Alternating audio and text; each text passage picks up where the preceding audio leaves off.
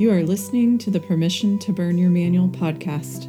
I'm your host, certified life coach, practicing physician, and busy boss lady mom, Cathi Whaley, MD. This is the podcast where busy professionals like you come to learn to create a life they don't need a vacation from by burning your manual, this book that defines your expectations of self and holds you back.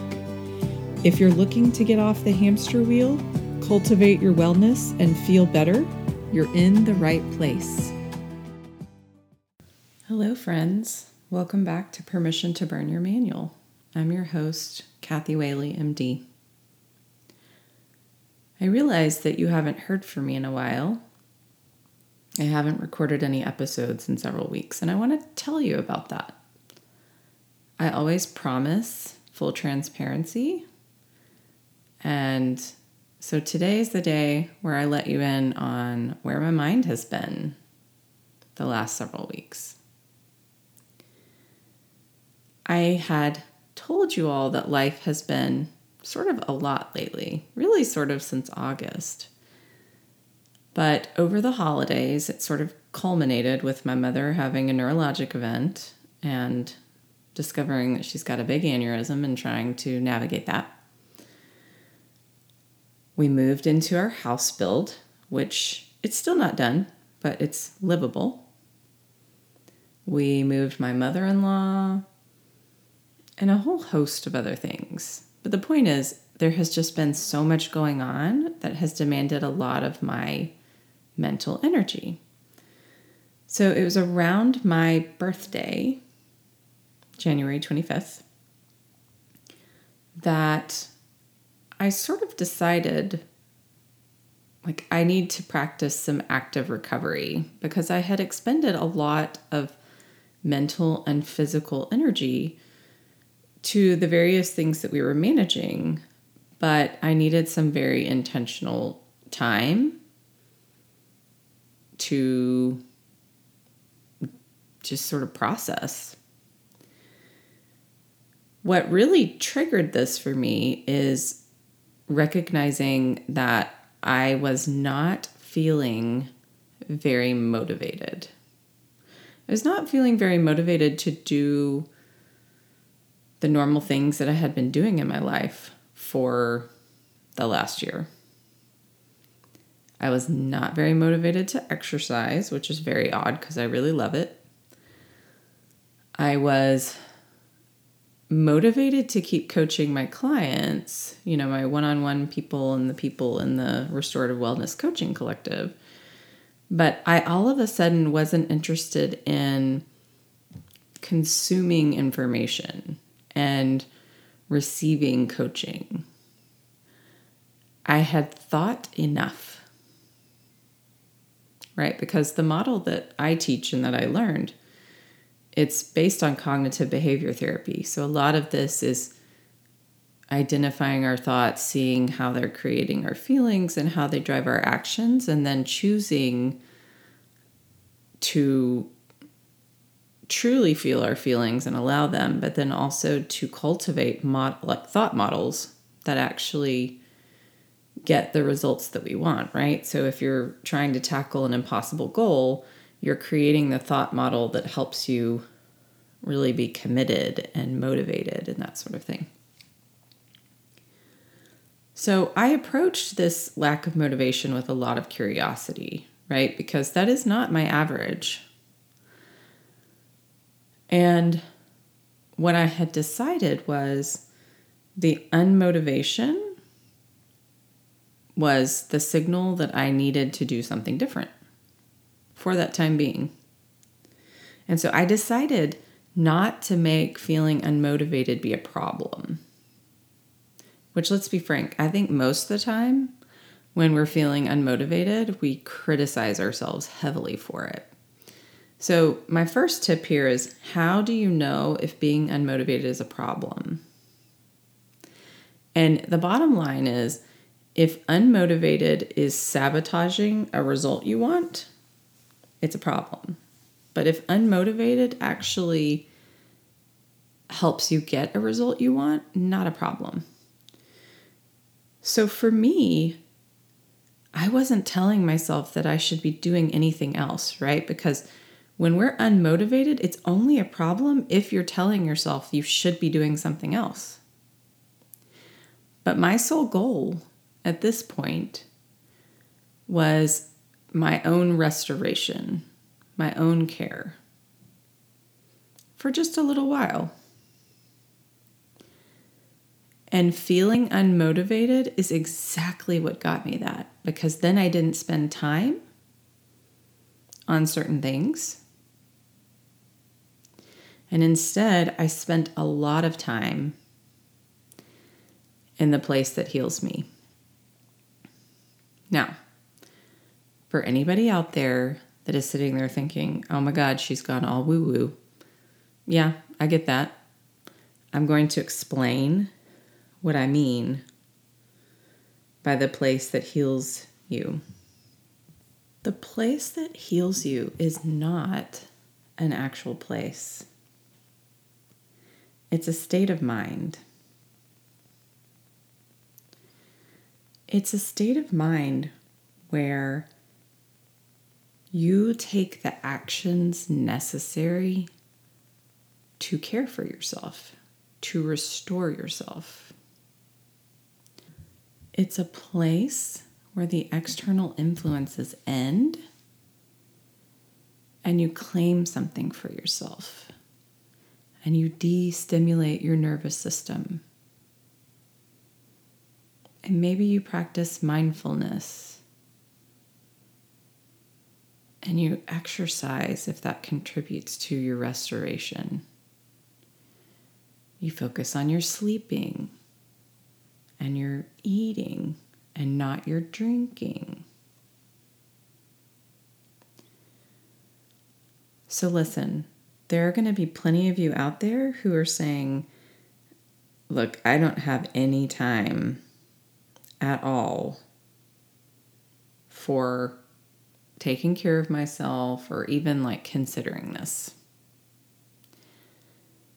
You may say, in order to take care of myself, I have to take time off and I can't afford that. And here's what I'm going to say to you the place that heals you is flexible.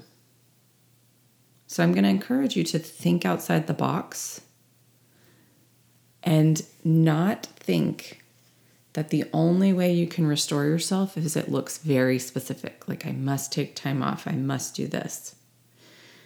There is always a way to get what you need if you're willing to be flexible in your thinking and you're committed to figuring it out. Some of us are addicted to suffering. It's honestly easier to suffer something that we know how to do well than to actually work at figuring it out. So, I'm going to tell you what this looked like for me. I'm going to tell you exactly what I have been focusing on and doing. I have not been drinking. And not a heavy drinker, anyways. But the point is this when you're tired and exhausted, we all know that drinking actually affects our sleep quality, right? We don't get as deep and heavy sleep. So I knew I was tired. So that was a really easy thing. I just was like, you know, I'm not having that glass of wine with a steak, you know, once a week or whatever it is.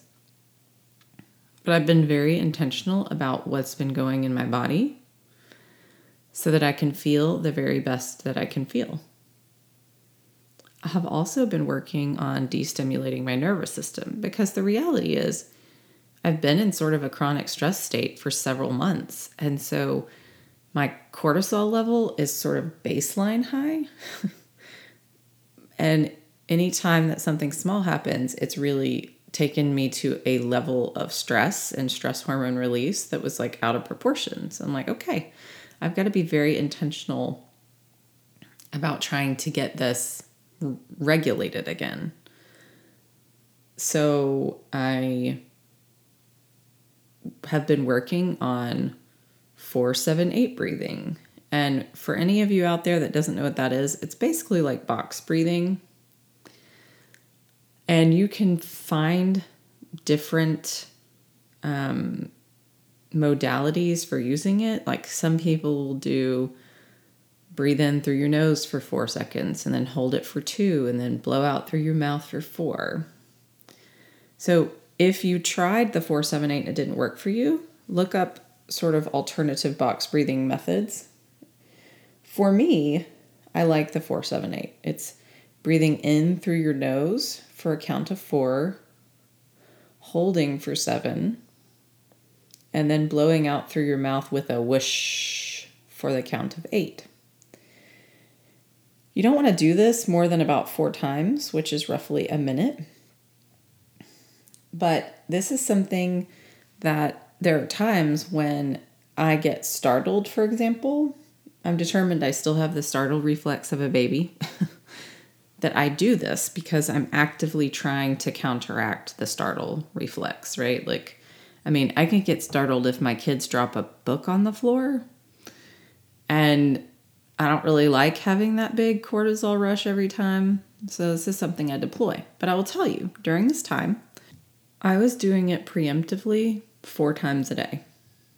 I just made a point that I was going to do this at certain times, set my alarm for it, and then I also deployed it as needed other times.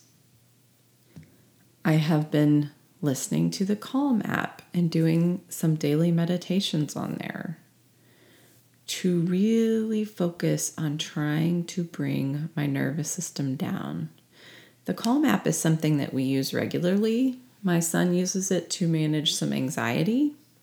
And for those who don't know, the Calm app has a section that's for kids, and then it has the section that's for adults. So, this has been me spending some very intentional time meditating now, if you don't have the money to buy the Calm app, no worries. You can actually Google guided meditations and you will find tons on YouTube, including some of the stuff that the Calm app has. So don't let the finances keep you from accessing this. There are tons of free resources out there. Another way that I practice meditation is being out in nature and cooking. Those are sort of my two meditative activities.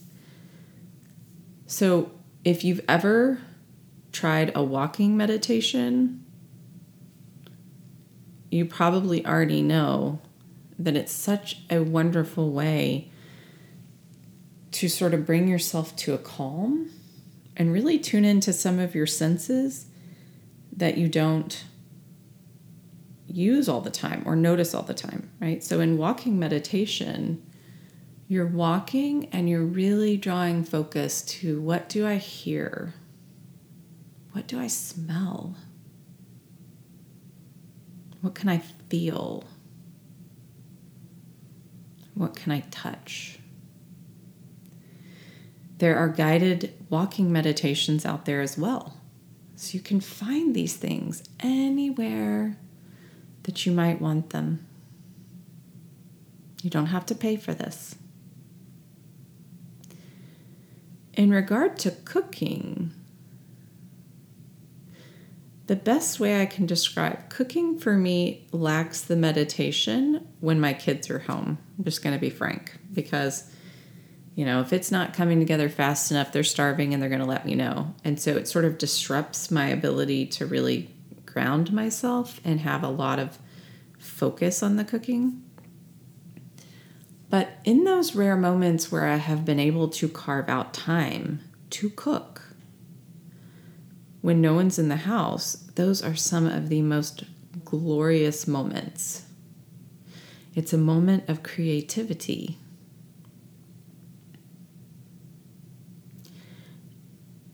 The last thing I did, which is probably my favorite part, it's the thing I did the most,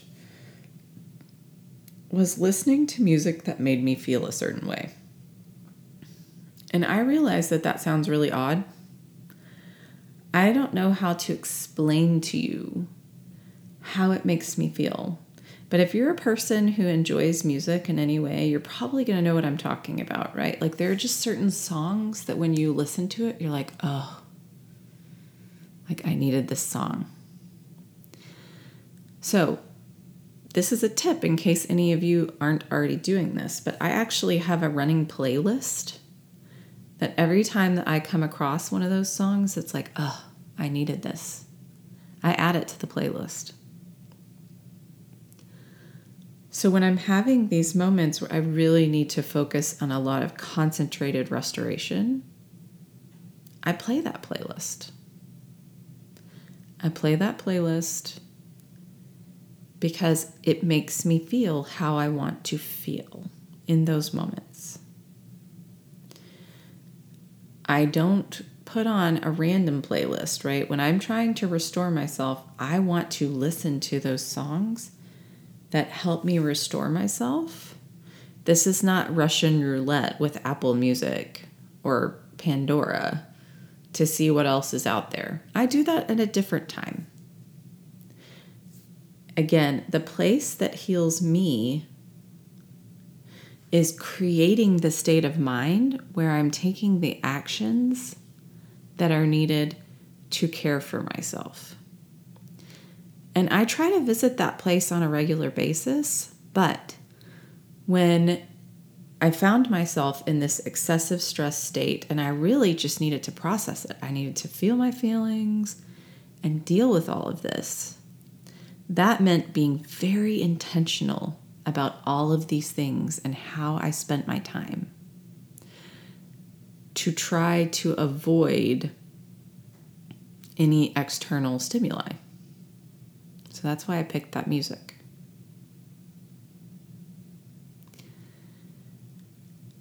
I hope you will consider finding the place that heals you Because remember, it's just the state of mind that gets you to take actions in support of your own restoration. And it's my belief that the ultimate self care is finding the place that heals you and visiting it as often as possible. I'm going to reiterate that the ultimate self care is finding the place that heals you and visiting it as often as possible. So that's what I've been up to. I have been exercising some, but for the most part, the goal has been de-stimulating my nervous system, meditating, resting, you know, finding my minimum acceptable baseline and doing that. Allowing my unmotivation, not fighting it,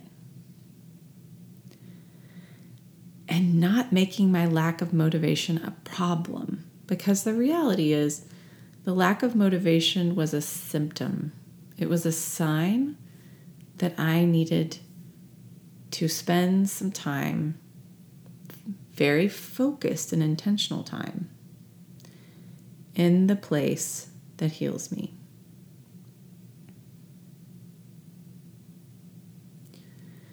Some of you may be wondering what is going to happen with the podcast.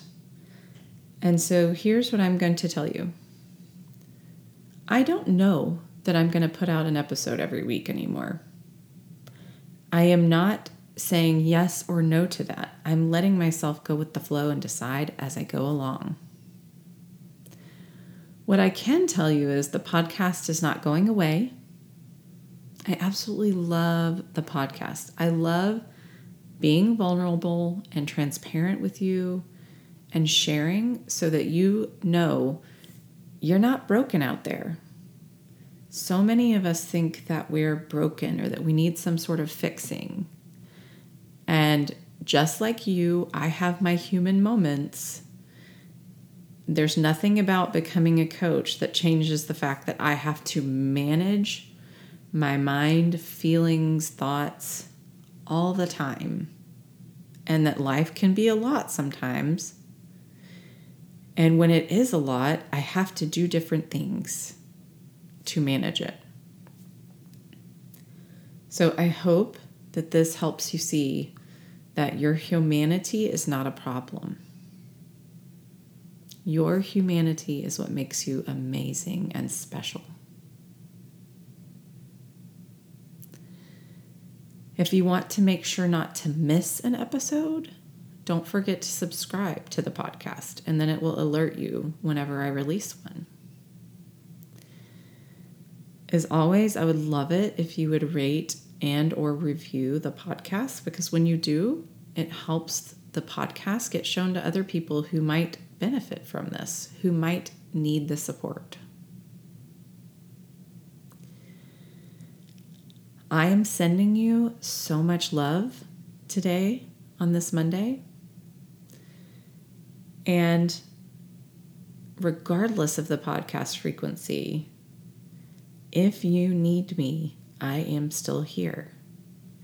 Please don't hesitate to email me or send me a Facebook Messenger or book a consult with me if you want to talk about coaching and how it might be able to help you. But I am right here rooting for you. But I'm also rooting for me. Happy Monday, my friends. So much love.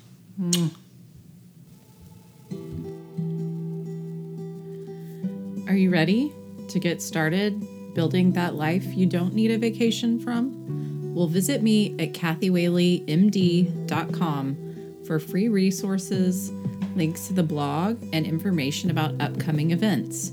There are many different ways to work with me, and if we aren't a good fit, I'll be happy to refer you to someone who is. I am right here rooting for you.